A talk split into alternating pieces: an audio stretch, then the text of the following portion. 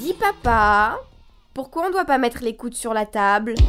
Elle a quel âge, notre dindonne C'est très bon, les portugaises bien grasses aussi, mais pourquoi pas aussi un plat de moule Qu'est-ce qu'on boit avec tout ça? Plus sec, hein? Mais si on repassait à la recette de notre dindonne Vous pouvez utiliser aussi un dé à coudre, car vous allez enlever les yeux et la langue. Et puis je pense qu'on va sauter le fromage.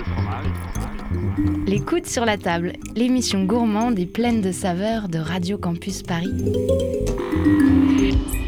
La bière plus cool, tu meurs. C'est un peu ce que l'on ressent lorsqu'on observe attentivement l'effervescence qui existe autour de ces nectars de céréales, tout particulièrement à Paris et dans l'est de la capitale. Si vous croisez un type dans la rue avec une barbe hirsute, des tatouages, un Marcel et une chemise de bûcheron, demandez-lui ce qu'il boit, il vous répondra du vin naturel, mais avant tout de la bière bien entendu. Disons-le sans détour, la bière est désormais la boisson des hipsters par excellence, surtout lorsqu'elle est très amère avec beaucoup de houblon. Boire amer, c'est boire expert. Un effet de mode qui me pousse à me demander si on n'assiste pas ici tout simplement à un, phénomène un peu comparable à celui du chocolat il y a quelques temps lorsque les gogos pensaient qu'une bonne tablette était forcément faite à base de 100% de cacao.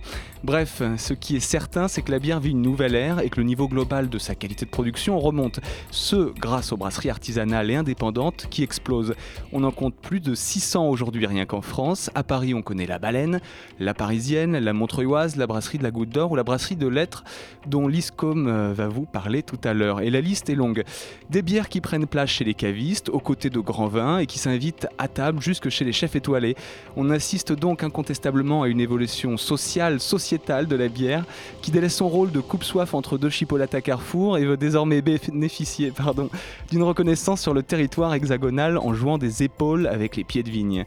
Être élevé en barrique de chêne, par exemple, devient un marqueur évident de prestige, mais cela a-t-il vraiment un intérêt gustatif? C'est une des nombreuses questions auxquelles on va répondre ce soir. Une heure consacrée à l'orge liquide, la bière se fait mousser sur Radio Campus Paris. Les coudes sur la table. Les papilles qui pétillent sur Radio Campus Paris. Alors j'ai dit 600 brasseries pour les brasseries indépendantes. On, on est passé manifestement à 800. J'ai dû, j'ai dû prendre piocher un chiffre un peu, un peu daté. Alors justement, ce- celle qui me soufflait ça, cette, cette erreur, c'est Elisabeth Pierre. Bonsoir Elisabeth. Bonsoir. Alors vous êtes spécialiste en bière, pour ne pas dire euh, la spécialiste en France. Vous avez publié de nombreux ouvrages sur le sujet, dont Biérographie chez Hachette Vin ou Bière leçon de dégustation chez La Martinière, qui sont sortis tous deux l'année dernière, je crois. 2015, oui, fin 2015. 2015. Et vous avez également participé à la rédaction du guide Hachette des bières. Alors le guide Hachette des, des bières, c'est nouveau. euh, ça. Oui, il est sorti en. En fait, c'est l'édition 2015. Il est sorti fin 2014 et j'ai fait en fait euh, toute la rédaction. J'ai pas Ah, vous faites l'intégralité. Vous- Je suis la- le seul Ah. auteur du guide. Le Oui. seul auteur. Ah, Mhm. donc c'est un travail euh, titanesque. C'est titanesque puisqu'il faut à peu près deux ans pour faire euh, le guide et, et je viens de terminer la prochaine édition euh, qui va sortir dans, dans quelques semaines. Dans quelques Fin semaines. avril. Très bien, bon, ben, on sera au rendez-vous. Euh, vous dispensez également des cours, des formations. Bon, bref, on l'aura compris, la bière, c'est votre vie. Et sur votre site internet La Fille de l'Orge, vous vous décrivez comme zytologue et non pas biérologue. Alors, est-ce que vous pouvez peut-être, euh, pour nos auditeurs, pour ceux qui n'ont pas fait de, latin ou de grec, euh, voilà, expliquer ce qu'est la zytologie? Ah oui, j'aime bien ce mot, zytologue, euh, zytologie. euh, D'abord, c'est le dernier mot du dictionnaire, ZYTH, donc c'est c'est assez facile à retenir. Et puis zytos en grec, c'est l'orge. Donc c'est tout simplement le, vin d'orge, en fait. hein. C'est la boisson issue de l'orge. Et c'est un mot que je trouve plus intéressant euh, puisque ça ancre bien la, bière dans sa racine et dans son, dans son voyage euh, dans le temps euh, que le mot bière qui est plus récent. J'avais, en fait, j'avais préparé, je, dois le reconnaître, un, petit, un petit jeu de mots avec zytologue et Laurence Ziliara, qui, qui, qui, qui devait venir aujourd'hui, accompagné de Pierre Guigui, que les auditeurs de Radio Campus Paris connaissent bien, puisque Pierre, euh, bonjour Pierre, bonsoir. Bonjour, bonsoir. Tu es venu, vous êtes venu pour nous parler de champagne euh, en tant qu'expert euh, en, en bulle. Et aujourd'hui, c'est en brasseur de bière qu'on vous reçoit, donc pour votre mousse à Ziggy. Donc Ziggy, c'est Zigliera Guigui Voilà. et, et- et ma moitié, donc Zigliera, euh, qui, qui- qui est presque comme une, une zytologue, c'est ça hein, Voilà, c'est ça. Pour le jeu de mots. Euh, elle est malheureusement, elle est absente, elle est, elle a- elle est un petit peu souffrante. Voilà, donc, euh, et, et comme quoi la bière ne soigne pas tout. La preuve. On salue également Fabrice Tessier. Bonsoir, Louis. Bonsoir Fabrice, qui va venir nous faire une, une petite chronique sur le, je sais pas, le- les Sur échanges le entre le vin et la bière et, les ça, parallèles voilà. qu'on peut y trouver. Les parallèles, très bien. Et euh, bah, Lise, un fauteuil est, est vide aussi, deuxième fauteuil vide de la soirée, puisque Lise Combe, euh, qui nous a fait un petit reportage qu'on va écouter très prochainement, n'est pas là ce soir, donc euh, on l'embrasse, euh, comme Laurence par ailleurs, et on lui dit à très vite au mois prochain. Ben, on arrive déjà à l'heure du premier morceau, on écoute Let's Get Lost de Cyril Aimé. The party's rather dull, isn't it? We'd love to steal away, So let's not even ask, now should we? Or shouldn't we? Let's get lost, lost in each other's arms. Let's get lost, let them send out alarms. And though they'll think it's rather rude, let's show the world we're in that crazy mood.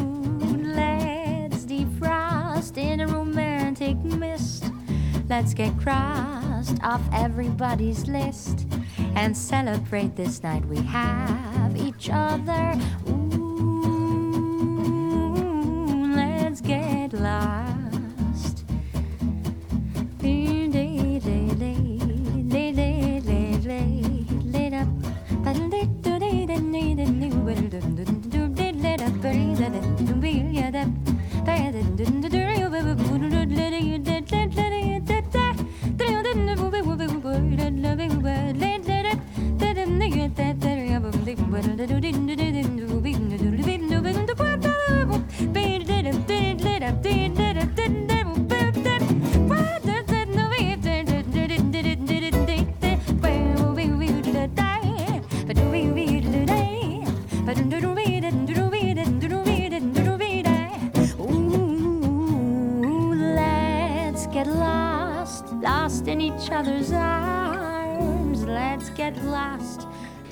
Bien sur Radio Campus Paris et vous écoutez les coudes sur la table ce soir.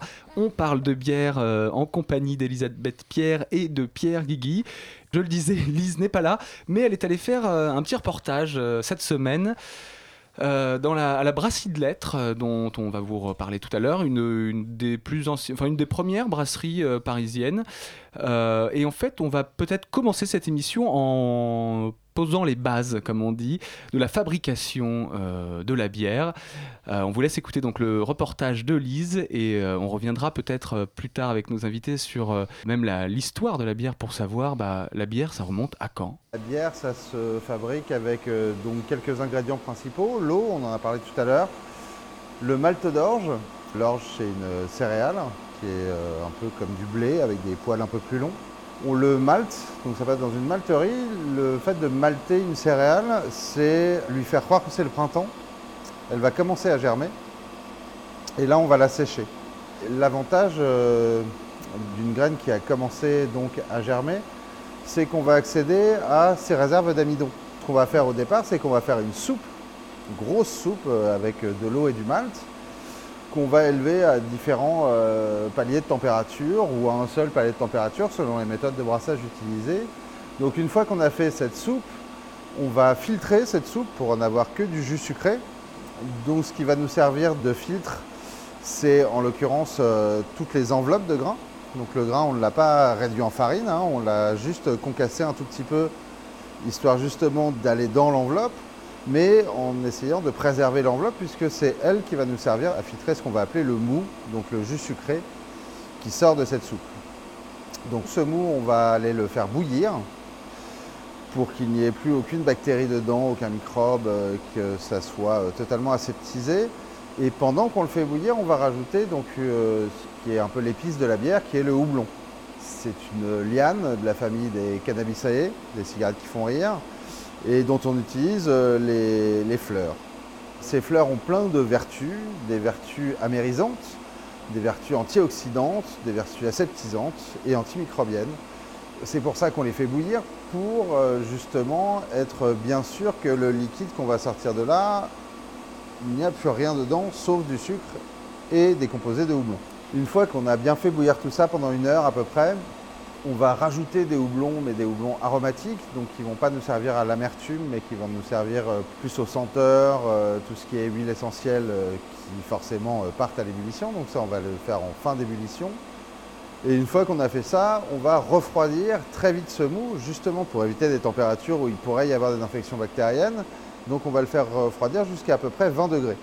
On utilise pour ça une sorte de monolithe qui s'appelle un échangeur à plaques donc avec de l'eau froide d'un côté euh, et de la bière bouillante de l'autre, et il en ressort euh, de la bière à 20 degrés et de l'eau chaude. De là, on va passer dans un fermenteur, donc un fermenteur qu'on aura aussi totalement aseptisé avant pour être sûr qu'il n'y ait vraiment rien dedans sauf ce qu'on va y rajouter, en l'occurrence le mou, et c'est là qu'on va rajouter des levures de bière. Selon la recette, ça sera différents types de levures. Là, on ferme le fermenteur et ça va commencer à fermenter. Donc ça va fermenter en gros entre une semaine et dix jours. Donc les levures vont se multiplier, manger absolument tous les sucres qu'il y a dedans et à chaque fois qu'elles mangent un sucre, elles font un CO2 et un alcool. Au bout d'une semaine, dix jours, en gros, le blobloteur va arrêter de blobloter, donc il va arrêter d'y avoir du CO2 qui s'échappe. Ça veut dire que les levures ont mangé tous les sucres qu'elles étaient capables de manger. Et là, on va abaisser la température du fermenteur, donc de tout l'intérieur, pour passer dans une période de garde donc ça se fait aux alentours de 3 degrés et ça va servir à clarifier la bière et aussi à développer toutes les flaveurs un peu plus complexes qu'on peut trouver dans une bière. C'est-à-dire que les levures, elles vont continuer à vivre, même à très basse température, elles vont être quand même vivantes et elles vont continuer à avoir ce, métabolisme qui va créer des esters un peu particuliers. Euh, il y a des levures qui vont être plus florales, d'autres plus épicées, euh, d'autres plus sur euh, le fruit. Et ça pendant combien de temps? Et ça, la garde, ça va durer, euh, chez nous, ça dure 4 semaines. Parce qu'on aime bien les garder longtemps. Voilà. Et donc, au bout de cette garde, on a donc une bière qui est pour nous finie, mais elle est plate, vu qu'on a laissé s'échapper tout le CO2. Donc, c'est un moment où on va la resucrer, on va rajouter du sucre dedans, avant de la passer sur la ligne d'embouteillage. Donc avant de la mettre en bouteille, une fois qu'elle est en bouteille, ces bouteilles-là, on va les mettre dans une chambre chaude, une cave chaude, à à peu près 22 degrés. Donc là, les levures, on leur a rajouté du sucre, on leur remet de la chaleur, donc elles se réveillent vraiment. Et là, bah, elles recommencent, elles mangent un sucre, elles font un CO2, un alcool. Elles vont faire très peu d'alcool parce qu'on rajoute assez peu de sucre, mais assez de CO2 qui va se dissoudre dans la bière et qui va donner la pétillance.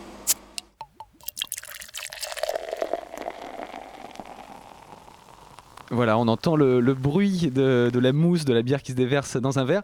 Nous d'ailleurs, on a tous euh, un verre, euh, comme toujours, on l'écoute sur la table euh, ce soir. Et une dégustation, bah, on va en faire parce qu'on a beaucoup, beaucoup de bouteilles, de flacons, comme on dit. Là, vous avez pu tous entendre de manière très pédagogue comment on fait la bière, ce qui reste un procédé assez, assez simple en définitive.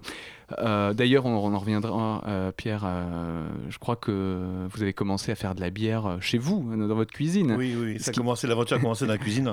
On a poissé toute la cuisine et la salle de bain pendant des mois et des mois avant de faire pour faire nos recettes. Oui, oui, c'est, mais ça peut se faire à la maison, ce qui est très bien. Ce qui prouve que le procédé, voilà, et alors que faire son vin à la maison, mm. c'est un peu plus compliqué, A, priori, on a toujours fait de la bière chez soi. Hein. C'est, ça remonte à la nuit, des temps, la nuit des temps de faire de la bière à la maison, en fait. Alors justement, euh, en parlant de nuit des temps, on va, on va parler peut-être de, bah, de quand remonte la bière, puisque on, connaît l'histoire plus ou moins pour la vigne et pour, euh, en tout cas. Euh, la maîtrise de la vigne devenue domestiquée, mais pour la bière, euh, depuis quand on fait euh, de la bière? On a retrouvé les premières traces, en fait, euh, on la date au néolithique. On, date l'arrivée de cette boisson fermentée avec l'arrivée des céréales, tout simplement. À partir du moment où les hommes ont arrêté d'être cueilleurs, chasseurs, d'être cueilleurs et qui ont, ils ont commencé à se sédentariser pour cultiver les céréales. Donc ils ont dû les stocker et donc il y a eu euh, des phénomènes euh, divers et variés qui ont amené à la fermentation du grain. Et après il y a eu cette organisation des différentes euh, peuplades et des différentes civilisations qui ont amené à l'organisation même de, de, brasseries dans les cités-États. Et toutes ces brasseries étaient tenues par des femmes. Donc c'était vraiment quelque chose de très, très féminin depuis, depuis le début. Les femmes et la bière. Alors ça c'est effectivement un sujet euh, intéressant. Celui là vous l'avez vous vous l'amenez comme ça hein, sur euh, ce, ce sujet. Alors euh, les femmes et la bière c'est un sujet qui, qui vous intéresse euh, plus Ah oui, particulièrement. bah oui, j'ai pas pu m'empêcher de le placer Ben, là. Alors peut-être qu'on peut, on peut, en tout cas, ouvrir une parenthèse sur les femmes et la bière. Donc Oui, l'importance des femmes dans la bière. Oui, bah c'est comme le pain. Le- la bière, c'est le pain liquide. hein. Donc, les, les femmes ont toujours fait, pendant que les hommes chassaient, etc., les, les femmes faisaient le pain et la bière. Donc, ça remonte très, très loin et c'est euh, constant et ça ne s'est jamais arrêté jusqu'à maintenant. Il y, a, il y a toujours, bien sûr, énormément de femmes brasseuses de par le monde. Donc, euh, et, et c'est aussi une activité domestique de ce fait. Donc, effectivement, euh, la bière, c'est une boisson qui s'est toujours faite à la maison. Et après, il y a eu effectivement la, la fabrication plus artisanale et plus, plus de, de fait de métier qui est apparu euh, au Moyen Âge. Mm. Mais c'est arrivé comme un, comme un accident alors, comme, on, souvent. suppose, on suppose que c'est plus un accident, effectivement, mais ça a été euh, très, très vite, euh, pas un accident, euh, le fait de, maîtriser et d'apprendre, en fait, du fait du stockage du grain, encore une fois. Donc les hommes ont effectivement dû constater que c'était pas mauvais du tout, cette affaire-là, qui avait les grains qui avaient fermenté et, mélangé à de l'eau, puisqu'on sait, avec les anciennes tablettes retrouvées en Mésopotamie, notamment, on sait que dans les différentes recettes de bière qu'il y avait, avec notamment de l'orge, il y avait notamment le pain émietté dans de l'eau et qui- Mhm. qu'on laissait fermenter déjà, donc on- ça remonte très très loin le surgissement de la bière. Donc c'est vrai que euh, euh, on est plus dans quelque chose de- d'expérimental d'emblée que, que vraiment de découverte euh, ex nihilo quoi. Et alors pour euh, rebondir sur, le, sur la place de la, de la femme dans la bière, euh, aujourd'hui, parce que ça va être euh, le sujet principal de, de- de notre, de notre, euh, émission de ce soir, euh, aujourd'hui, euh, les femmes euh, sont toujours aussi présentes dans, dans Oui, la de bière plus en plus, de plus en plus, qu'elles soient brasseuses ou qu'elles soient, enfin tous les nouveaux métiers qui arrivent avec euh, l'émer- l'émergence des brasseries euh, locales. On a énormément de femmes cavistes, de femmes qui tiennent des établissements de bière. Et mais pour parler que des femmes brasseuses, il y en a de plus en plus. Oui, il y en a plus d'une centaine en France. Alors vous diriez que le, le milieu de la bière est un milieu euh, moins masculin et moins euh, macho que celui du vin Ça Euh, peut je- être que Hmm, je pense Pierre qu'il est en train de se féminiser. aussi. En tout cas, ça c'est mon avis. Il est en train de se féminiser. Enfin, oui, je- d'ailleurs, quand on brasse, on est, on est quasiment obligé de se mettre en kilt. C'est une obligation aujourd'hui, si on veut être dans, dans l'air du temps. non, c'est vrai, c'est vrai ce que dit euh, notre confrère, c'est que. euh, Effectivement, c'est un métier de femme. On, pense que les accidents, c'est comme pour le saké, comme pour le riz, le- les femmes mâchaient le, riz pour, euh, pour le donner en bouillie, et, le fait de mâcher avec l'action des enzymes à transformer le riz en le sucre, euh, l'amidon en sucre. On pense qu'il est possible que ce soit un accident de ce type-là aussi pour l'orge. En tout cas, c'est vrai que c'est une activité ménagère, c'est une activité euh, familiale, et, l'une des grandes différences avec le vin, parce que c'est toujours intéressant de comparer pour faire des, points de, comparaison et, d'opposition aussi, on, on trouve des choses qui sont communes, des choses qui sont différentes. C'est que le raisin, on le récolte une seule fois, et une fois qu'on l'a récolté, il faut faire du vin pour l'année. Alors que, l'orge, on peut le garder euh, à la maison, et, on peut, donc les femmes faisaient au fur et à mesure, comme elles faisaient le pain, au fur et à mesure, on pouvait faire de la bière. Ce qu'on ne peut pas faire avec le vin, le vin, on le fait qu'une seule fois. Mais c'est de toute façon le même principe pour l'o- l'orge et, la vigne. C'est au départ, malgré tout, on parlait de, de- des tablettes Mésopotamie, c'est au départ les mêmes symboliques, c'est c'est symbolique cyclique, c'est à savoir que le grain d'orge pense que c'est le printemps, ce qui a été dit tout à l'heure, et comme il pense que c'est le printemps, il se dit bah, tiens, je vais revivre, je, je reviens à la vie, et c'est là que ça commence, euh, le, le cycle se, se- se- se- se remet en place. Et alors, les, les tablettes dont on parle euh, pour nos plus jeunes auditeurs ne sont pas connectées, hein, il, faut, le- il faut le préciser. Fa- Fabrice, vous voulez- tu veux intervenir, Fabrice? J'aurais une question à poser à nos spécialistes de la bière. Est-ce que vous considérez que la bière, c'est un produit vivant? Comme pour le vin, on dit que c'est vraiment un produit vivant. Est-ce que pour la bière, c'est la même chose? Ah bah oui, c'est à la base, euh, on parle du, du gras qui est donc mort euh, et qui y a une espèce de transmutation du grain, c'est toutes ces symboliques-là de renaissance, euh, pour arriver à une boisson vivante. Et c'est une boisson qui a toujours été vivante puisqu'elle est vivante déjà dans, son process de fabrication, et puis elle est vivante par rapport à son, effervescence, à, sa vivacité, à, son évolution, à son évolution. À partir du moment où il y a toutes les levures encore dedans, euh, donc effectivement, on fait, on fait peut-être une distinction entre les bières vivantes et les bières qui ne le sont plus. Ah, Ça, c'est un autre problème. Problème. hein. Il y a- je crois qu'il y a beaucoup de bières industrielles qui ne sont pas forcément toujours vivantes, mais ça se boit quand même et ça fait plaisir aux, aux gens qui ont envie d'en boire et, et ça existe sur le marché. Mais c'est vrai qu'il y a des bières qui sont artisanales, qui sont peut-être un peu plus vivantes que certaines bières qui sont complètement filtrées, euh, stérilisées, etc. etc. Mais euh, C'est il y a la problématique que dans a- le vin, Il y a de la place pour tout le monde, de toute façon. Il y a les consommateurs ont le droit de choisir ce qu'ils ont envie, de, de toute façon, au final. Voilà, c'est vrai, on parle beaucoup de vins vivants et les vins euh, euh, moins soufrés sont censés être plus vivants pour, pour Mm. un peu réduire euh, le, le- le problème. Euh, D'ailleurs, question pour nos, pour, euh, nos auditeurs, est-ce qu'il y a du soufre, est-ce qu'on rajoute du soufre dans la bière? Non, c'est un produit stable alors de fait, qu'il n'y a pas Alors, besoin d'être. euh, en brasserie, euh, comment dirais-je, euh, locale, on n'utilise pas ce type de, on va dire, d'entrant, enfin d'éléments supplémentaires. Oui. Euh, là, vraiment, je parle de la brasserie locale, de ce qu'on appelle en France communément la brasserie artisanale, mais qui est pour moi la brasserie locale. Donc, effectivement, on, on fait, on laisse, on laisse la nature faire les choses beaucoup plus que, que dans d'autres process de fabrication qui sont plus de, à l'échelle planétaire, on va dire. Mm. Donc, euh, sur la question précisément du soufre, euh, Ça n'existe pas. pas l'impression qu'il y en ait. Il faut pas oublier que c'est bouilli, c'est ce qui a été dit d'ailleurs dans le, dans le reportage. Mhm. Donc le fait de faire une ébullition, Ouais. c'est une pasteurisation. Et donc ça, ça, Ça permet tue de, de- de- de tuer les bactéries. Euh, sur cette cuvée-là euh, qui est devant nous, qui s'appelle Loïc, euh, je l'ai mis en fût. a on l'a mis en fût de chêne. Et donc il se posait la question qu'est-ce qu'on faisait? Donc soit on, on, souffre- on sulfitait, on souffrait le, le fût pour être certain qu'il n'y ait pas de problème, ou soit on augmentait le degré d'alcool, donc on a à peu près 9 degrés d'alcool, et en, en ayant 9 degrés d'alcool, on a moins de problèmes de bactéries. Donc c'était un risque qu'on a pris, on a fait le choix de pas mettre de soufre pour, euh, pour désinfecter la, la barrique, mais on est obligé de monter le degré d'alcool pour éviter que les bactéries, euh, voilà, les, les bactéries se saoulent très vite en fin de compte. D'accord.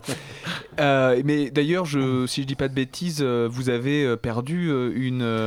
Deux brassins, deux, deux, deux fois brassins, 3000 ouais. bouteilles, j'ai pleuré, j'étais en colère. Deux fois j'étais, 3000 euh, bouteilles, donc ouais. c'est quand même, oui, c'est Ouais, un gros ouais. risque euh, à J'ai des prendre. hein, levures, des levures euh, des brettes qui ont sur- été en suractivité par rapport aux levures que j'avais mis qui étaient plus, plus, plus, plus présentes, voilà, tout simplement. Plus, et donc ça, ça, peut, ça se vend, hein, les, les- des, des- bières qui sont avec des levures indigènes, dites indigènes, comme à Bruxelles, ça, ça existe. Mais après, quand on, a un produit avec une, étiquette, une marque, enfin, euh, une identité de goût, on peut pas se permettre pour le consommateur de mettre autre chose dedans. C'était pas mauvais. Le problème, c'était pas que c'était mauvais, c'était pas ce qu'on faisait d'habitude. Donc j'étais obligé de les jeter. Enfin, j'ai jeté. J'en ai donné beaucoup à des copains qui avaient soif. Ah, ok. Euh, alors, puisque pour continuer peut-être dans, ce, dans ce, cette comparaison entre vin et, bière, euh, on parle toujours de, terroir pour, pour le vin. Alors, est-ce qu'il existe euh, un terroir pour des céréales Elisabeth Pierre?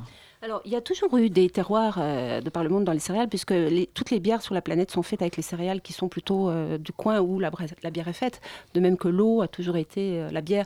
Les bières dans tous les endroits du monde ont été faites avec les eaux auxquelles avaient accès les brasseurs. Donc, on est toujours à la base, vraiment à la base de l'histoire de tout ça. On est sur une notion de terroir. Aujourd'hui, qu'est-ce qui se passe?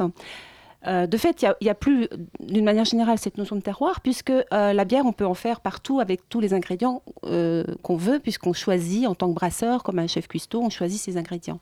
Maintenant, ce, moi, ce que j'observe dans mon, dans mon expérience de tous les jours, c'est qu'il y a de plus en plus, il y a un retour aux brasseries qui vont au contraire aller vers cette notion de terroir, comme euh, euh, on parlait tout à l'heure de la bière euh, à Bruxelles, donc comme par exemple la brasserie Cantillon ou d'autres qui, ont, cette notion de terroir, puisque la levure, elle est indigène, c'est la levure de, l'environnement local. On utilise de plus en plus aussi bien des orges que des houblons entre guillemets locaux, et on observe que les variétés de houblon, notamment, sont un peu dépendantes justement du terroir, bien sûr, et du climat. Donc une même variété qui va pousser, euh, par exemple, en, en Californie ou euh, en Belgique ou euh, dans le nord de la- ou en Alsace, ne va pas avoir les mêmes euh, rendements au niveau aromatique. Que, et pourtant, c'est la même variété. Donc on pourrait parler de typicité euh, d'une bière, comme, comme on ça fait va évoluer, ça va évoluer dans ce sens-là. Ce qui se passe, c'est que c'est pas parce qu'on fait euh, de l'orge localement que l'orge a historiquement euh, un rapport avec le local. Et il se trouve que c'est la mécanisation à peu près dans les années 52 et même un peu avant, dans les années 20-30, euh, où il y a eu le développement de la- de- de- de l'agriculture et surtout à 52 avec la mécanisation, où on s'est rendu compte que les orges ont été croisées, croisées, croisées, croisées, croisées. Euh, et du coup, on a plus beaucoup d'orges qui ont une identité locale en termes de pas en termes de, de pratiques agricoles faites sur place, mais en termes d'origine. Donc à l'INRA, il y a, euh, de Clermont, il y a euh, un catalogue euh, d'une 150, 160 euh, peut-être orges anciennes, Mhm. qui datent, qui, qui remontent à 1905. Et l'idée, ce serait effectivement de récupérer ces graines-là, donc on peut en récupérer que par 100. On, peut les, on pourrait les replanter dans certains endroits, donc ce qui se passe dans le Berry avec quelques amis qui le font dans le Berry, et je- je- j'espère que ça se fera encore ailleurs. Donc une orge qui était du Berry, d'origine de, de cette région-là, qui, est- qui a été replantée là il n'y a pas très longtemps.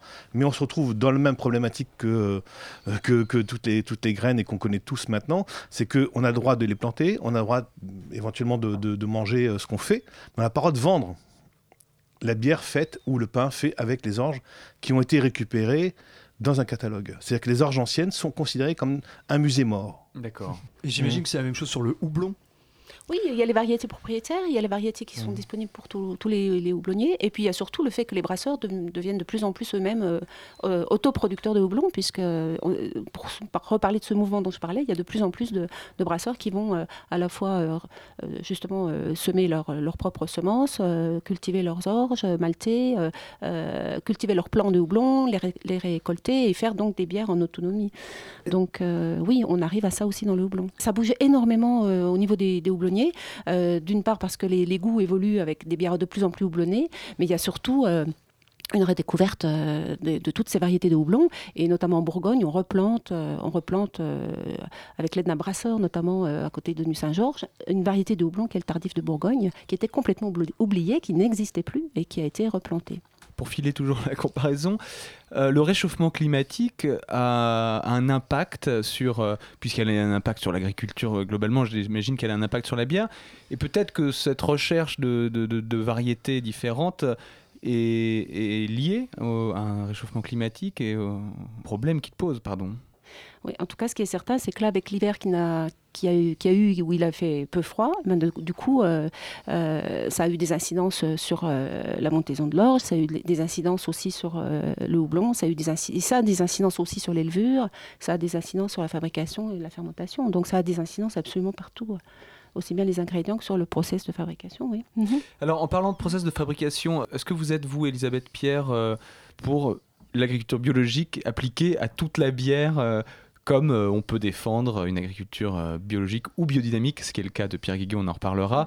Bien sûr, bien sûr. Il suffit de voir la- la- la- l'ampleur que prennent les rayons euh, des bières bio dans les magasins bio. Bon, ça, déjà, c'est une observation. Et encore une fois, tous ces brasseurs dont je parle, qui sont ces brasseurs locaux, qui, qui, qui- essaient de travailler en autonomie, sont, euh, sont dans cette démarche-là, bien sûr. hein. Euh, maintenant, la difficulté, c'est que pour, pour avoir accès à des maltes et des houblons bio, voire des maltes et des houblons en biodynamie, il faut aller à l'étranger. Alors ça, Pierre va pouvoir euh, Donc, nous- enfin, nous, le dire. priori, de ce que je Oui, sais, c'est ça. hein. puisque, Donc, puisque donc Pierre, euh, votre bière est en biodynamie, donc euh, euh, ce qui veut de- bon, on va pas rappeler ce qu'est la biodynamie, mais parce qu'on le rappelle chaque mois. Donc euh, ce- les auditeurs qui ne le savent pas peuvent réécouter les émissions précédentes, tout, ça- tout simplement. Euh, alors, ouais, est-ce que déjà euh, on, on trouve euh, aisément, apparemment non, des, des céréales en, en biodynamie? Euh, Comment on fait? Alors, est-ce que la biodynamie vaut le coup de ne pas euh, travailler localement? C'est- des questions de fond. C'est-à-dire que, pour ma part, je suis un engagé sur la bio depuis très longtemps. Je pense qu'il vaut mieux manger bio, même si ça, va- ça vient d'un peu loin, que de manger chimique euh, à côté. Ah. Donc, je préfère, pour ma part, une, euh, un malt euh, en bio et de préférence en biodynamie, puisque, puisque mon engagement dans le vin était dans, dans ce sens-là, euh, qui vient d'un peu loin, qui vient d'Allemagne, que, euh, et c'est pas si loin que ça l'Allemagne, Oui, que si qu'un orge, que l'orge qui, qui- qui va être fait de façon industrielle et qui va polluer l'eau. Juste pour petit rappel, il faut savoir que l'orge cultivé euh, classiquement, les épis sont tellement gros, et tellement épais, et tellement lourds, puisqu'on on cherche le rendement uniquement, hein, bien évidemment. Il faut mettre des retardateurs chimiques de croissance pour empêcher la tige de monter. Voilà les aberrations auxquelles, euh, dans, lesquelles on, repousse les, retranchements de la- de l'agriculture intensive. Elle est aussi sur, l'orge. Donc, euh, pour ma part, je, pense que la biodynamie pour ma part, hein, après je, comprends que des personnes ont d'autres choix, ce sont des choix, ça se discute. Euh, je pense qu'il est préférable d'avoir une orge en bio. Et d'ailleurs, ou de manger bio d'ailleurs en général et pas que pas, pas faire que boire d'ailleurs, manger et boire bio et, et- et tant qu'à faire, euh, si on peut trouver des orges en biodynamie, ce qui a été le cas, je suis passé par Déméter, par le gros Déméter, par, les, par mon réseau de qui est le, fin qui est le label euh, le plus répandu pour l'agriculture Voilà. euh, biodynamique. et qui m'ont donné des correspondances en Allemagne. Et donc j'ai fini par trouver un- quelqu'un qui faisait de l'orge en biodynamie en Allemagne. Alors ça veut dire qu'il travaille euh, avec les, les astres, euh, qui me fait des, qui fait des décoctions de plantes, qui utilise de la, de, la, de la bouse de corne, tout ça. hein. on va, on va, on va résumer et, et simplifier pour résumer, pour vraiment être très, très simple. C'est qu'en fin de compte, la biodynamie fait en sorte que le, le végétal ne tombe pas malade. C'est-à-dire que quand, euh, quand on sait qu'il va y avoir des maladies cryptogamiques, c'est-à-dire des champignons, on va mettre euh, ce que faisaient les anciens, ils mettaient de l'osier, de, de, de- ils mettaient de, la prêle, ce qui, qui- qui- ce qu'on appelle un- être un élément feu, qui va en fin de compte empêcher le développement du champignon, de, donc des maladies cryptogamiques. Et c'est en fin de compte, en faisant un, un- un passage, comme ce qu'on appelle un passage, d'une d'une dynamisation qui, qui va en- favoriser la défense de la plante contre une maladie. Voilà, c'est un peu le principe de la biodynamie, en tenant compte bien sûr des planètes, etc. etc. Mais c'est le principe de base, c'est celui-ci. Et alors pour revenir au, tout chimique, comme on dit, euh, est-ce que quand on boit une bière euh, Heineken, une bière Kronenbourg, euh, on, boit beaucoup de saloperies, comme aiment dire les, vignerons euh, lorsqu'ils parlent de, de vin mal fait? Je Elisabeth pense qu'il Pierre. peut y avoir autant de choses mauvaises que dans une toute petite brasserie qui fait 500 hectos que euh, il peut y avoir de- d'excellentissimes bières euh, planétaires. Donc ça, c'est un peu ma position. Voilà. Donc j'ai répondu un petit peu euh, Oui, bien sans répondre fait. en fait. Si, si. Maintenant, je fais beaucoup de dégustations à l'aveugle et je fais pratiquement que ça, en- notamment en formation et, et, pour, mes, et pour mes bouquins. Donc, je, je- en formation en tout cas, je m'amuse toujours à faire déguster des bières à l'aveugle de tout type de, de- on va dire, de de sources de producteurs hein. et, et là on voit on, on sent on sent et on goûte on goûte pas on sent on goûte la différence on goûte la différence donc euh, maintenant, euh, qu'est-ce qu'il y a après dans chaque euh, recette et dans chaque process de fabrication Encore une fois, on peut trouver, on peut, on, peut trouver des, des- très très mauvaises bières artisanales et des très bonnes bières de plus grosses brasseries. Donc l'inverse est quand même plus souvent vrai, mais euh, mais au- au-delà du, au-delà du, du goût, euh, du, du mauvais euh, d'un point de vue gustatif, est-ce qu'elles peuvent être mauvaises pour la santé? Une bière, quelle qu'elle soit, euh, quel que soit son, son mode de fabrication, ne peut pas rendre malade parce qu'en fait, c'est inscrit dans, la, dans, la, dans le process de fabrication d'une bière, c'est comme c'est bouilli en fait. Et on, on revient quand même histoire, sur l'histoire un petit peu là. le- la bière a toujours été la boisson saine de l'histoire puisque c'était la boisson qui, avait, qui était garantie sans, sans, sans bactéries, sans gènes, euh, euh, qui était saine. hein. Et, euh, et du coup, c'est toujours le cas. Donc, une bière peut être pas bonne, mais une bière ne rend pas malade. Et, et- quand on introduit dans la bière différents ingrédients, que ce soit du miel, des fleurs, des légumes, des fruits, enfin peu importe, en général, on les fait bouillir, si on les incorpore après l'ébullition, ou alors on les incorpore à l'ébullition justement pour les faire quasiment stériliser en fait. Et alors donc pour travailler avec des, des levures naturelles, comment, comment on fait? Il y a plein de méthodes, il y a plein de méthodes, mais euh, la, la méthode la plus Parce que simple. dans le reportage, pardon, il Oui. parlait de levure industrielle, vous aviez effectivement rebondi sur ce, Mhm. ce terme. Donc euh, Oui. levure industrielle, levure indigène, euh, en fait, indigène. c'est-à-dire euh, levure sauvage. Euh, les levures sauvages, c'est comme ça qu'on a toujours fait la bière. Moi, je me souviens de ma première visite de brasserie, c'était des cuves de, de fermentation ouverte. Euh, et on y revient, les brasseurs de plus en plus reviennent à ce type de, de cuve. Donc c'est la, c'est la façon de faire de- la plus simple, c'est-à-dire on laisse le mou à l'air libre et ce sont les levures ambiantes qui euh, ensemencent le mou. Et ensuite on, transvase le mou euh, en- ensemencé donc dans des tonneaux. Donc on a vraiment une, façon de faire là sur laquelle on revient, que ce soit les brasseurs, euh, euh, notamment évidemment américains, québécois et maintenant en France, en France énormément, reviennent à ce type de, de, euh, fabrication pour euh, euh, utiliser ces fameuses levures sauvages. Et on a donc ces fameuses sour ale, ces fameuses euh, bières sauvage hein, qu'on retrouve euh, donc plus uniquement maintenant en Belgique. Euh, il y a d'autres méthodes, c'est évidemment, bien sûr, on cultive les brettes, évidemment. Donc on, on- on trouve des souches de brettes de différents types, euh, que ce soit les bruxellensis ou les autres. On les retrouve en commerce, dans le commerce, bien sûr, dans les banques de levure. Il faut un petit laboratoire, euh, sinon. oui, Voilà, oui, c'est bien ça. sûr, Il bien faut un sûr, bien. Et alors, Pierre, justement, euh, vous qui êtes brasseur, est-ce que vous travaillez avec des levures euh, naturelles? Levure euh, dite industrielle, oui. Donc levure tout simplement multipliée, déshydratée et réutilisée ensuite euh, pour, euh, pour ensemencer. J'aime pas trop les vins avec des brettes. J'ai j'aime- j'ai du mal un peu avec certaines bières qui sont avec des brettes. Oui. Mais euh, c'est une question de goût après. hein. Après, euh, euh, c'est vrai que les bières qui sont avec des brettes sont un petit peu acides, ce qu'on appelle sûres, en fin de compte, le vrai terme. Alors certaines sont super belles, et puis, puis des fois, le- le- la nature humaine va toujours vers, souvent vers les excès. Donc, excès d'amertume, excès d'acidité, excès de ceci, excès de cela. C'est la nature humaine. Peut-être moins chez les femmes que chez les hommes, et encore, je ne sais pas.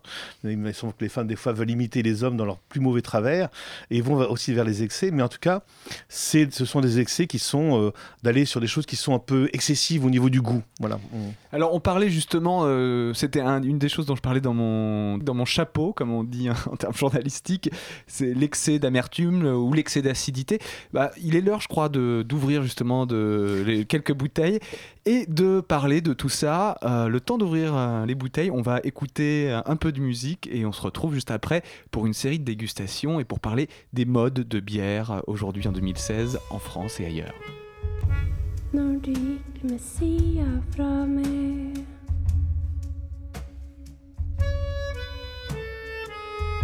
Og når du ikke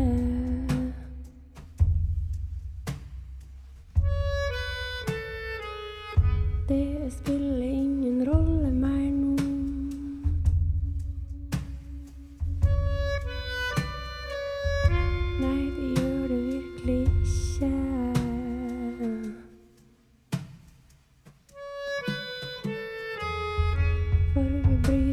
om det som var. Heller ser vi fram til det som skal.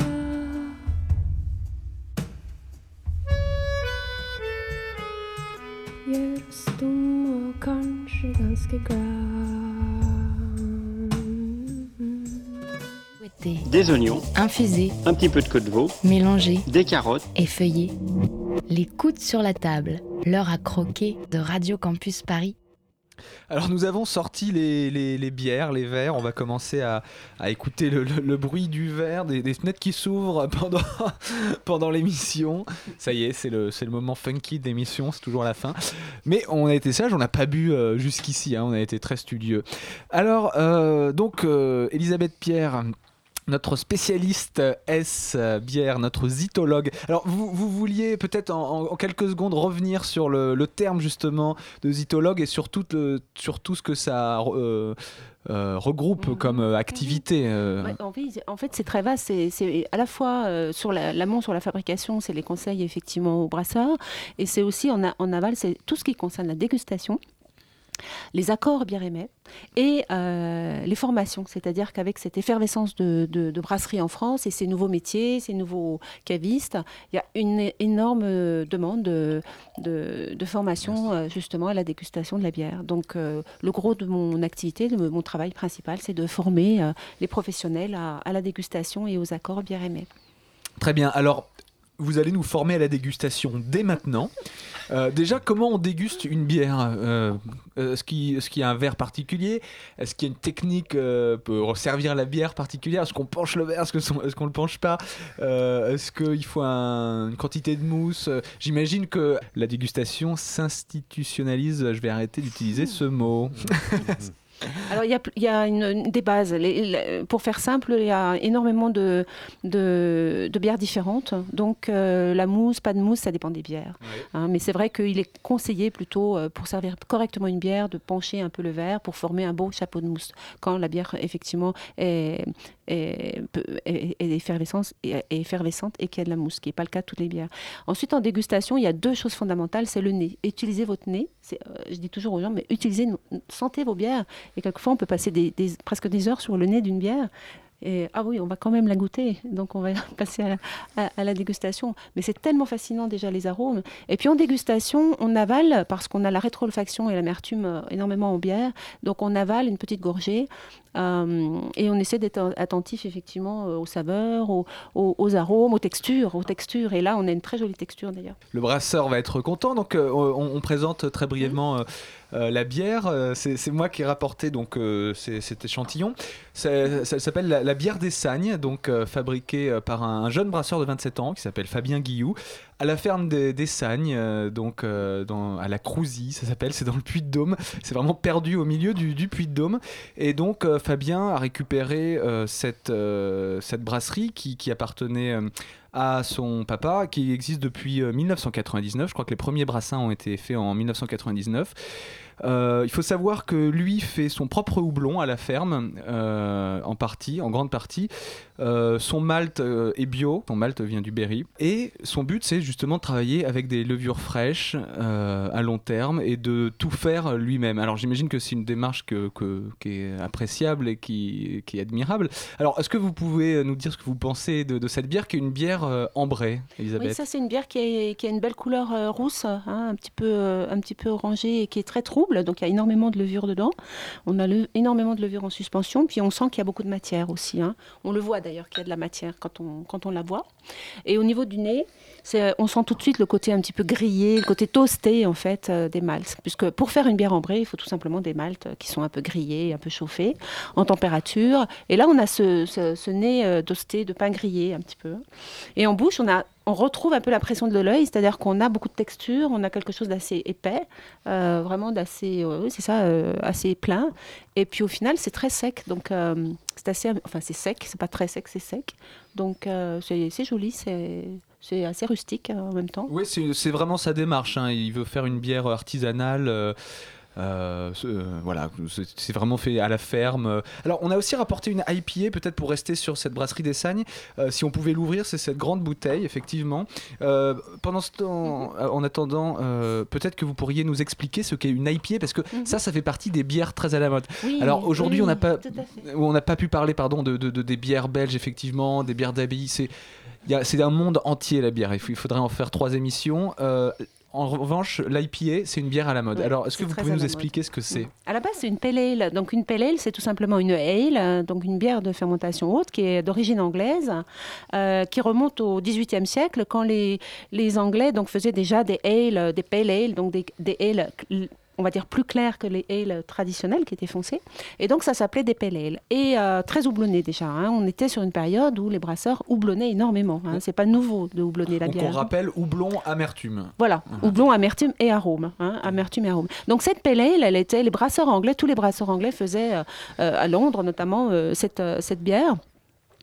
Et euh, à l'époque, euh, la Compagnie des Indes euh, en- envoyait donc des bières en Inde. Et cette, cette bière était, était favorisée par le fait de son houblonnage euh, intensif pour arriver en meilleur état, donc après le voyage en bateau. Et du coup, au fur et à mesure des. C'est un petit peu. la- la- L'appellation, elle est venue un peu à, la- en conséquence à cette, à cette histoire, hein, à la réalité. L'appellation a suivi la réalité. Et, et c'est devenu la pale ale pour euh, l'Inde, donc India Pale Ale. Et IPA, c'est euh, IPA en français, et c'est les initiales donc euh, de India Pale Ale. Voilà. Donc c'est effectivement une grande, grande, grande famille de bières. Là, on est sur une Pale Ale d'a- d'apparemment de, oui, une, une Pale Ale donc houblonnée, et une grande famille de bières dans lesquelles on va trouver, en fonction des houblons utilisés, on va trouver des American IPA, on va trouver des English IPA, des Belgian IPA, etc. Et nous, en France, ben, on, si on utilise des houblons français, ben, c'est une French IPA. C'est une, là, dans le cas, c'est une Bougna IPA. Voilà. pour le coup, Et là, c'est une Bougna IPA. Voilà. En Auvergne. Une, une BPA. Voilà. Alors, euh, bah, peut-être- vous l'avez goûté ou pas? Pas, encore. Alors, Pierre, euh, Oui, que- j'ai goûté, oui. Donc- J'aime beaucoup parce qu'il y a une mode. euh, euh, je vous dis- je disais tout à l'heure que, que, les, que la nature humaine était toujours dans les excès. euh, et, puis, et puis un peu la course à celui qui, qui fera plus fort, plus musclé, plus, plus, plus siliconé que l'autre. Je trouve qu'il y a des bières qui sont des fois un petit peu exagérées au niveau de l'amertume. Celle-ci, c'est pas le cas du tout. Je la trouve très très belle parce que l'amertume est présente, mais pas omniprésente. Elle est même un petit peu faible par rapport à, à la classification de, de- de la bière. des IPA, oui, Ouais. Mais, mais franchement, c'est très très beau parce que justement, c'est dans la mesure, c'est dans la délicatesse. Et j'aime beaucoup ce- cette approche un peu sur l'amertume qui n'est pas, en- qui est pas envahissante. Elle est présente, mais pas envahissante. Que de compliments, donc. euh, mais alors, pour revenir justement, est-ce que c'est une mode qui est un peu trop, euh, un, peu, un peu trop prégnante, quoi? Voilà, c'est-à-dire que c'est vrai, effectivement, on va euh, à la brasserie de la Goutte d'Or, par exemple. Moi, je- quand j'ai goûté les bières, elles étaient extraordinairement amères, quoi. C'est-à-dire que toutes et la moins amère était déjà très amère. Alors, moi, j'ai l'impression que que c'est voilà un peu. Euh, plus on est euh, plus on est tatoué, plus on boit amer. C'est un peu la, la- la satire que je faisais dans mon générique. Mais est-ce que c'est vrai ou est-ce que je me trompe? Je, je pense, non, pas du tout. Vous vous trompez pas du tout, Louis. Je trouve que c'est une réalité et du coup. euh, c'est très très intéressant et ça a amené d'ailleurs cette euh, houblonnisation des bières, euh, enfin ce retour au houblon, hein, parce que comme je disais, il y en avait déjà beaucoup avant euh, en Angleterre. Euh, cette, cette houblonnisation des bières, on va dire, elle a, elle a favorisé en tout cas un, un retour même des femmes à la bière, parce que ça a ouvert plein plein de, de goûts différents et c'est pas seulement l'amertume, c'est beaucoup d'arômes. hein. donc beaucoup d'arômes fleuris, floraux, fruités, etc. Donc, par rapport à cette question, moi j'ai envie de dire, oublions pas, oubli- oublions pas, n'oublions pas, n'oublions pas, Oublions pas. n'oublions pas les maltes, n'oublions pas l'orge. Et ça, c'est un petit peu mon, euh, comment, euh, mon regret, c'est que dans certaines brasseries, on on n'a plus tellement de surprises parce qu'on retrouve des recettes qui sont, euh, qui sont un petit peu, on va dire, euh, des copies conformes du voisin. Et je trouve qu'il ne faut pas oublier qu'à la base, la bière, c'est de la céréale quand même. hein. Ben là, la transition est toute faite, je crois, pour, euh, pour parler des, des, des bières de, de, de Pierre, euh, Guigui, et au- aussi de, de ce que vous nous avez rapporté, mais peut-être celle de Pierre, puisque vous- je crois que vous mettez beaucoup d'orge dans, dans Moi, je vos mets bières. beaucoup, beaucoup. Je mets, là, on a à peu près 250 kilos d'orge pour, euh, pour 1000 litres de bière, ce qui est quand même pas mal. Et puis, et puis euh, l'univers du vin m'a quand même euh, aidé à aller vers des choses qui étaient plutôt sur la recherche d'équilibre. C'est-à-dire que si on met beaucoup de, si on met beaucoup d'amertume, bah, il faut mettre beaucoup de, choses qui vont équilibrer. Il faut mettre de la tendresse pour équilibrer l'amertume. Euh, en tout cas, c'est ma vision des choses. Donc je cherche pas, mais je, dis bien, il, en faut pour tout le monde. C'est-à-dire qu'il y a des gens qui vont vou- vouloir des bières très amères, bon, très bien. Euh, après, dans les amers, il y a plein d'amers différents. Il y a des amers qui sont plutôt végétaux, d'autres qui sont pas végétaux. Personnellement, j'aime pas les amers végétaux. Voilà, c'est un choix personnel. Donc je, je- je- j'aime bien les amers quand ils sont plutôt fins et en équilibre avec autre chose. Ça, c'est juste un choix. Donc, et, et par contre, je mets effectivement 250 kg de malt. Et dans la, l'autre cuvée, je mets 500 kg de malt pour 1000 litres. Et à vrai dire, c'est pas 1000 litres, c'est 900 litres. Donc c'est quand même déjà pas mal comme, comme euh, maltage, je pense. Je, je Alors- sers euh, Étienne. Alors, on sait- c'est la, la mousse à Ziggy, donc la cuvée Étienne, avec euh, justement pour le coup un peu un hipster sur la- sur l'étiquette. Oui, j'aimais bien la tête du, du- gars qui est sur la, sur la photo. Il faut, faut juste que je précise que je ne fais, euh, je fais des bières à façon, dites à façon. Je vais chez quelqu'un qui s'appelle euh, Thomas Mousseau et qui est, euh, c'est Ouche Nanon. Et il, il me- il a la gentillesse de me recevoir de temps en temps pour brasser chez lui. Ou quand je peux pas descendre, il fait ma recette. Mais c'est pas pire que les grandes entreprises ou les brasseries artisanales qui ont des employés qui, ou qui appuient sur des boutons pour faire de la brasserie. hein. C'est exactement pareil. En fin de compte, c'est quelqu'un d'autre qui l'a fait et qui est signé par moi parce que c'est mes recettes. Mais euh, oui, parce qu'il y a, des, des- des conflits avec les bières à façon, pas à façon, etc. Etc. Les Là, bières à façon, ça a toujours existé quand même. Ça, c'est Ah pas, oui. c'est Mm. pas, c'est pas très gênant. Moi, ce qui me gêne, c'est les bières à étiquette. C'est pas Ouais. la même chose. hein. Ça, c'est pas la même chose. Ah. Voilà, mais c'est un autre sujet. un autre sujet alors euh, qu'on va Mais- devoir euh, qu'on va pas pouvoir Voilà. aborder malheureusement Mais, Euh, en tout cas ce qui vous intéressait euh, comment pardon Beaucoup d'orge là-dedans, beaucoup de mal. Et ça, Oui, c'est- oui. ça On les vous, ça vous plaît Mais, euh, Déjà, au niveau texture, c'est c'est extrême, extrêmement euh, velouté, en fait. hein. C'est Ouais, c'est très tendre. Mm. Ouais. Très doux. Mm. C'est vrai que c'est très velouté. Velouté, c'est, le mot qui. Ça enrobe la langue, effectivement. Alors. Vous vouliez euh, nous parler de, de, de, de fût de chêne et je crois qu'on va d'abord passer par, euh, par la chronique de Fabrice qui a attendu la fin de l'émission. Mhm. pour- Mais mieux vaut tard que jamais, vieux motard que jamais. Donc euh, c'est parti Fabrice. Alors, on a souvent tendance à opposer le monde de la bière à celui du vin comme deux univers qui ne répondent pas au même code. À, à bien y regarder, les, les vignerons sont pourtant les premiers à consommer de la bière et ils sont loin de la mépriser puisqu'elle fait quasiment partie de leur vie professionnelle, comme j'ai pu le constater lors du salon Assemblage ce lundi en Vendée.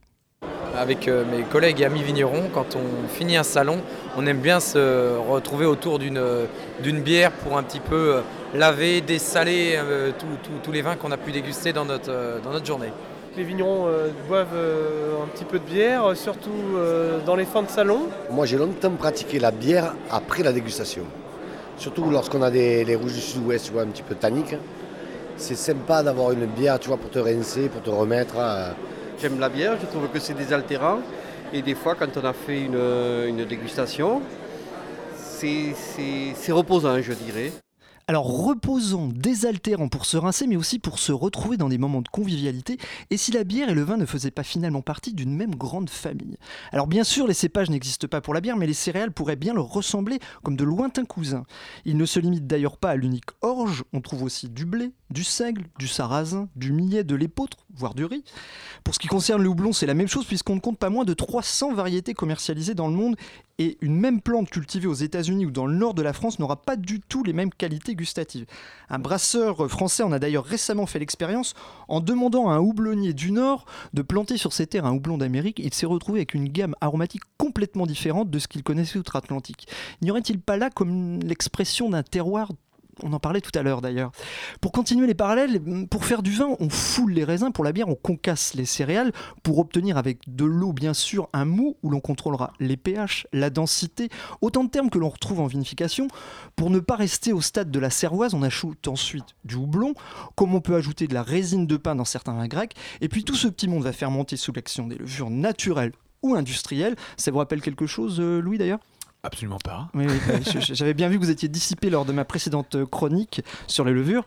Euh, donc après le brassage viendra l'heure de l'embouteillage ou du vieillissement, car de plus en plus de brasseurs cessaient à des vieillissements en fût, fût de vin pour les uns, de Porto pour les autres.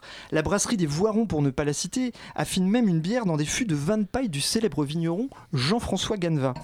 Guillaume David de la brasserie de Sulos dans les Bouches-du-Rhône, une brasserie installée euh, dans un domaine viticole au passage, me disait hier que ses céréales et son houblon étaient cultivés en biodynamie et qu'il comptait bien assembler des fûts actuellement en cours de vieillissement.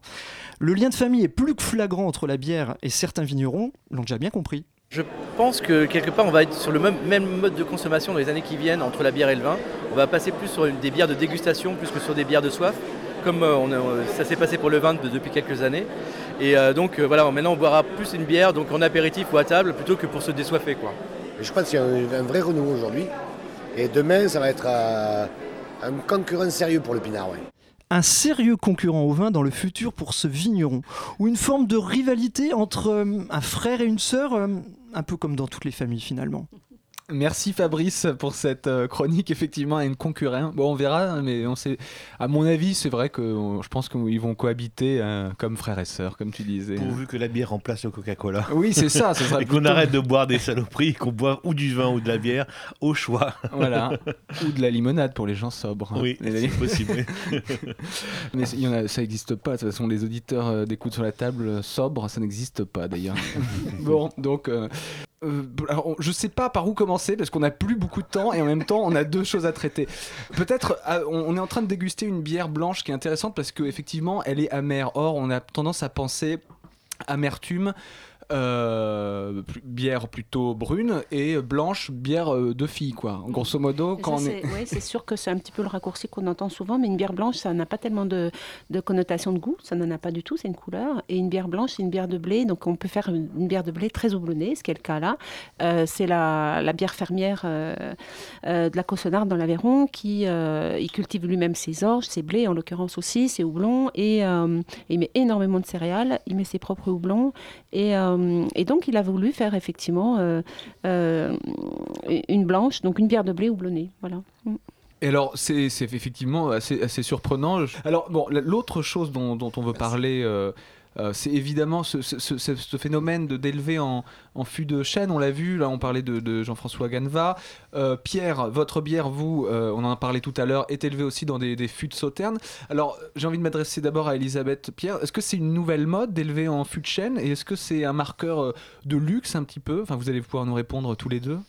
Euh, là encore, c'est un retour. C'est un retour parce que les- Ah. la bière a toujours été conservée en tonneau. Donc ça, c'est une première chose. Euh, la deuxième chose, c'est qu'on s'était éloigné effectivement du tonneau et que le retour à cette, euh, comment, on va dire cette mode, parce qu'elle nous vient des États-Unis. hein, les Oak Age Beer, ça vient des États-Unis du Québec, et on a tout à apprendre d'eux. Donc, mais ça revient logiquement en France parce que c'est quand même, on je crois qu'on est un des pays où il y a le plus de, de tonneaux, notamment de vin. Donc il y a quand même une certaine légitimité à refaire ça en France. Et ce qui se passe, c'est que euh, dans la, dans mouvance de ces brasseurs euh, nord-américains, on, retrouve maintenant dans pratiquement toutes les brasseries, vous parlez de, de Sulos qui, est en train de faire des assemblages de sour ale et de, lambic, et, de, et, euh, tout court. Donc, il fait en ce moment des assemblages et on assiste vraiment à de plus en plus d'assemblages. Donc, c'est pas uniquement le fait d'élever en barrique qui est intéressant, parce que ça, bon, bah, ça apporte. Oui, on va, on va en goûter. J'en ai amené des, des bières élevées en barrique de, de, de, de fûts neufs ou, ou de fûts de chêne français ou américain neufs, ou des bières qui ont effectivement été élevées différentes durées dans des, dans des tonneaux qui ont euh, contenu différents vins ou différents alcools. Euh, ce qui est encore plus intéressant à mon goût, c'est les assemblages, à mon sens. Alors, euh, qu'est-ce que ça apporte, euh, avant de parler des assemblages, euh, le, le- le bois, euh, dans, bah, par exemple dans votre bière, Alors, Pierre le- ça dépend de ce que vient de dire Elisabeth et, et à, à- à résumer. C'est-à-dire qu'effectivement, soit c'est un fût neuf et c'est pas du tout la même, la même chose que c'est un fût ancien. Ça dépend ce qu'il a, ce qu'il avait auparavant contenu. Le fût neuf. Ça apporte des choses qui sont complètement différentes, ça c'est- c'est c'est évident, ça marque beaucoup la bière, comme ça marque le vin.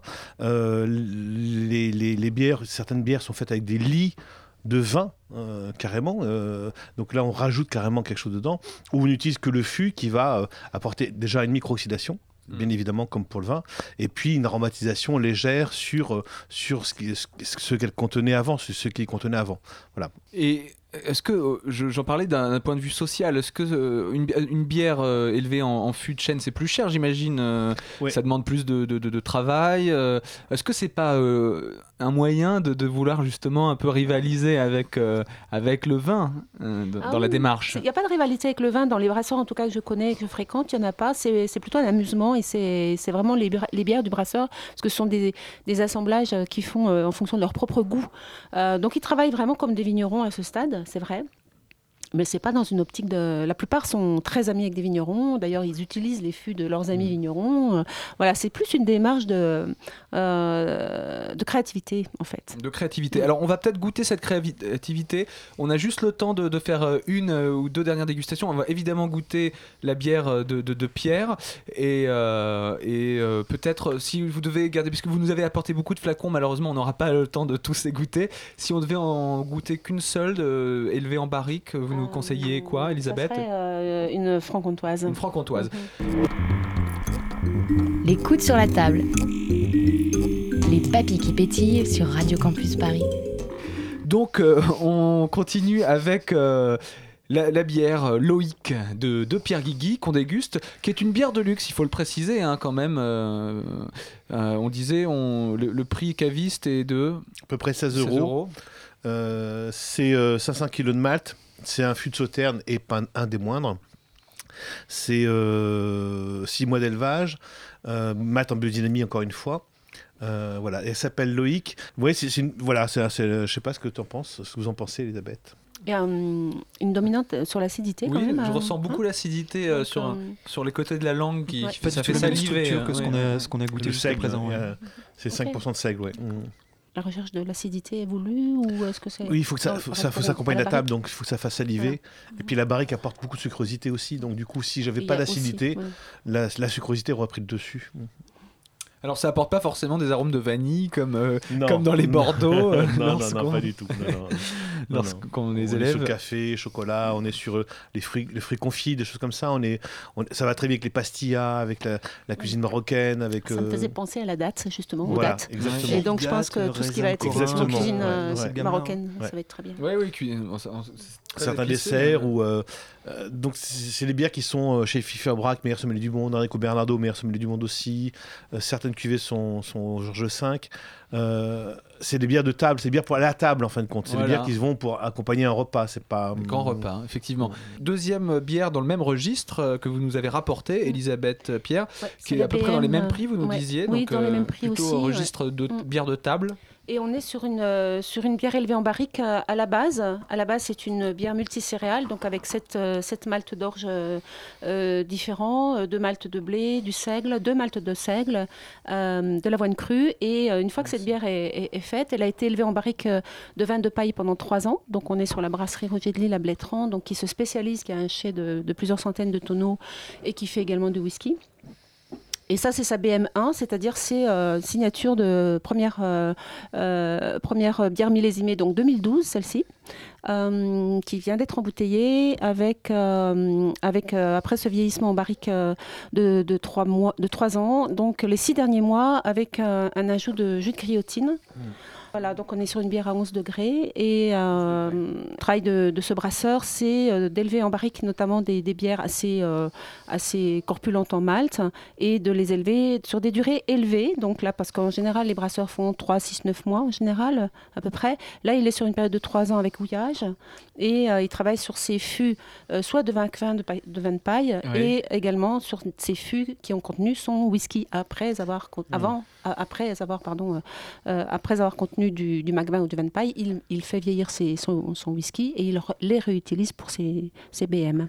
Euh, moi, je suis un peu déconcerté, je dois le dire, hein, en, en direct. euh, c'est une bière dessert, ça. Peut-être. euh, ouais, Oui, ouais. c'est- super beau. Et le côté griotine derrière, Mm. une petite euh, cerise. C'est très, c'est très exubérant. hein, euh, euh, c'est voilà, c'est assez un voyage, c'est un voyage. C'est- C'est presque, on peut presque la boire pour, pour elle-même, hein, comme, comme la Loïc. J'aime- Moi, j'aime bien boire aussi euh, en, en dessert après, après avoir mangé, euh, comme, comme, euh, comme un cognac. hein. Il y a C'est- presque c'est- un côté digestif, effectivement. Ouais, c'est très agréable. Bon, ben voilà, euh, c'est, on, est au digestif, donc on est à la fin de cette émission, tout simplement. Alors, euh, on remercie, on vous remercie très rapidement parce qu'on est très en retard. Merci Elisabeth Pierre, merci Pierre Guigui. On retrouve euh, respectivement vos ouvrages euh, dans toutes les bonnes librairies, vos bières euh, au marché de Pantin, je crois, et sur toutes Pantin, les bonnes, par tables. Mm. Fabrice, merci et merci à Hugo Durand pour la réalisation. Merci à Lise et son petit rhume, on l'a entendu dans le reportage. On se retrouve le mois prochain, on devrait parler de, des vins de, de Saint-Pourçain, des vins d'Auvergne plus globalement. À très vite, bonne soirée, ciao